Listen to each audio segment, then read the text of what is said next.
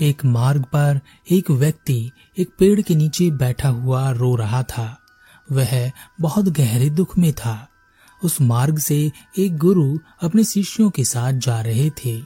गुरु ने जब उस व्यक्ति को रोते हुए देखा तो गुरु उसके पास आए और उससे कहा, क्या हुआ पुत्र?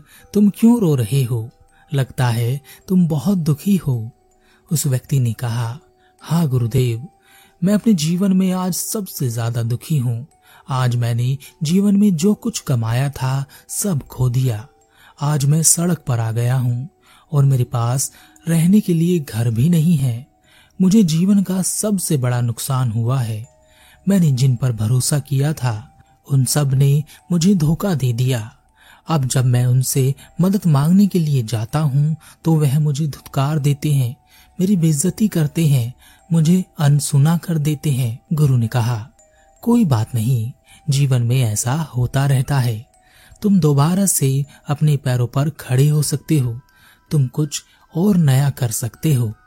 व्यक्ति ने कहा, गुरुदेव, अब बहुत देर हो चुकी है।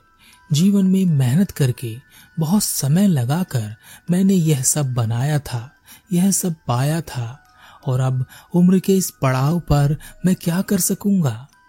गुरु मुस्कुराए और कहा, मैं तुम्हें जीवन के बारे में चार ऐसे मंत्र बताऊँगा, जिन पर अगर तुम चल पड़े या अपने जीवन में तुमने इन मंत्रों को अपना लिया तो तुम वह सब पा सकोगे जो तुमने खो दिया। नहीं तो यह मार्ग जिस पर तुम बैठे हो तुम्हारे लिए बहुत अच्छा है। यह पेड़ भी अच्छा है जिसके नीचे तुम बैठे हो। और तुम्हारे पास आंसुओं की कमी तो है नहीं जितनी मर्ज़ी यहाँ बैठकर रोना, खूब रोना और अपने आप को भला बुरा कहते रहना, व्यक्ति गुरु के चरणों में गिर गया और कहा, गुरुदेव, जल्दी मुझे वह मंत्र दीजिए जिससे मैं अपने जीवन को सुधार सकूँ। गुरु ने कहा, तुम कहते हो तुम्हारे पास रहने के लिए घर नहीं है तो ध्यान से सुनो, हर मनुष्य को हर प्राणी को उसका घर उसके जन्म के साथ ही मिल जाता है और मृत्यु तक उसके साथ ही रहता है। उससे उसका घर कोई नहीं छीन सकता। जब तक मनुष्य है, तब तक वह घर भी है। इस दुनिया की बड़ी से बड़ी कीमती चीज़ उस घर के आगे कुछ भी नहीं है। तुम्हारे पास अभी भी वह एक घर बचा है और इससे कीमती इस दुनिया में कुछ नहीं। व्यक्ति ने कहा, कौन सा घर? मुझे तो कुछ याद नहीं, मेरे पास तो कोई घर बचा ही नहीं। गुरु ने कहा, वह घर तुम्हारा शरीर है, जिसमें तुम जन्म से रह रहे हो और मृत्यु तक रहते रहोगे। यही सबसे कीमती घर है। अतः अपने इस घर का हमेशा ख्याल रखना, इसे हमेशा शक्तिशाली और मज़बूत बनाना। व्यक्ति ने कहा, आप सत्य कहते हैं, गुरुदेव। कृपा कर दूसरा मंत्र दीजिए। गुरु ने कहा, तुम कहते हो, तुम्हारे जीवन का सबसे बड़ा नुकसान हुआ है। लोग कहते हैं, जीवन का सबसे बड़ा नुकसान मृत्यु है, पर वह भी जीवन का सबसे बड़ा नुकसान नहीं है। इसलिए, इस जीवन का कोई भी नुकसान सबसे बड़ा नहीं हो सकता। मृत्यु के आगे सब नुकसान छोटे हैं, परंतु मृत्यु भी जीवन का सबसे बड़ा नुकसान नहीं है। जीवन का सबसे बड़ा नुकसान जीवन को ना जीना है। जीवन को मरे हुए के समान जीना है। अगर आपके जीवन का कोई लक्ष्य नहीं है, कोई मकसद नहीं है, और आप बस जीवन को काट रहे हैं तो आप में और किसी मुर्दा शरीर में बस इतना ही अंतर है कि आप हिलडुल सकते हैं। तो जीवन का सबसे बड़ा नुकसान जीवन को व्यर्थ निकाल देना है, व्यक्ति ने कहा। आप सत्य कहते हैं गुरुदेव। कृपा कर तीसरा मंत्र बताएँ। गुरु ने कहा, आप कभी भी जीवन में इतने बूढ़े नहीं होते कि आप अपने जीवन के लिए लक्ष्य ना देख सकें, सपने ना देख सकें। जब तक आप जीवित हैं, आप शक्तिशाली हैं। कोई भी लक्ष्य प्राप्त करने के लिए, कोई भी सपना देखने के लिए और उसे पूरा करने के लिए। उम्र का आपके लक्ष्य और आपके सपने से कोई संबंध नहीं है। अतः बिना यह सोचे कि अब मैं बूढ़ा हो चुका, अब मैं क्या कर सकूँगा? यह सोचो कि अभी मैं ज़िंदा हूँ और सब कुछ कर सकता हूँ। व्यक्ति ने कहा, गुरुदेव, आप सत्य कहते हैं।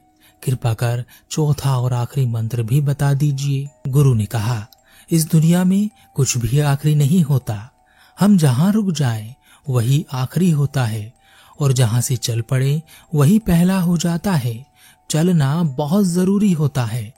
चाहे हम सांसारिक जीवन में चलें या आध्यात्मिक जीवन में, सांसारिक जीवन में कभी भी उस स्थान, उस जगह, उन लोगों के बीच मत रुकना, जहाँ काफ़ी समय से तुम्हें सम्मान नहीं दिया जा रहा हो।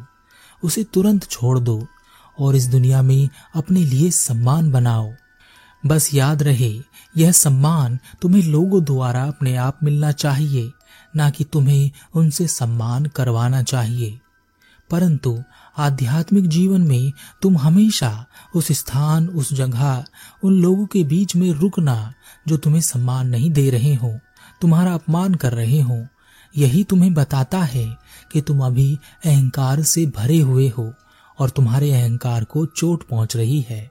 यही बताता है कि तुम कहीं नहीं पहुँचे। अध्यात्म में तुम वहीं के वहीं हो।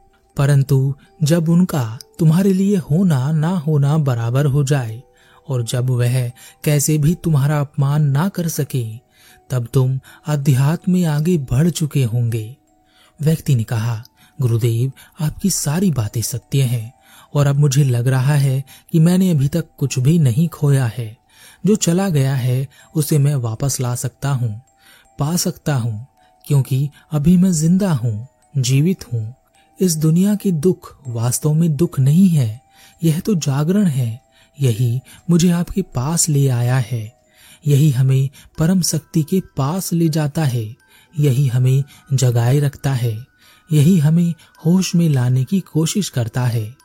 जब तक मैं हूँ, इस दुनिया में सब कुछ संभव है। मैं कुछ भी कर सकता हूँ, क्योंकि मैं जीवित हूँ। यह कहकर वह व्यक्ति गुरु को प्रणाम कर अपने मार्ग पर आगे बढ़ गया। वह जो रो रहा था, अब आशा और परम शक्ति से भरपूर था।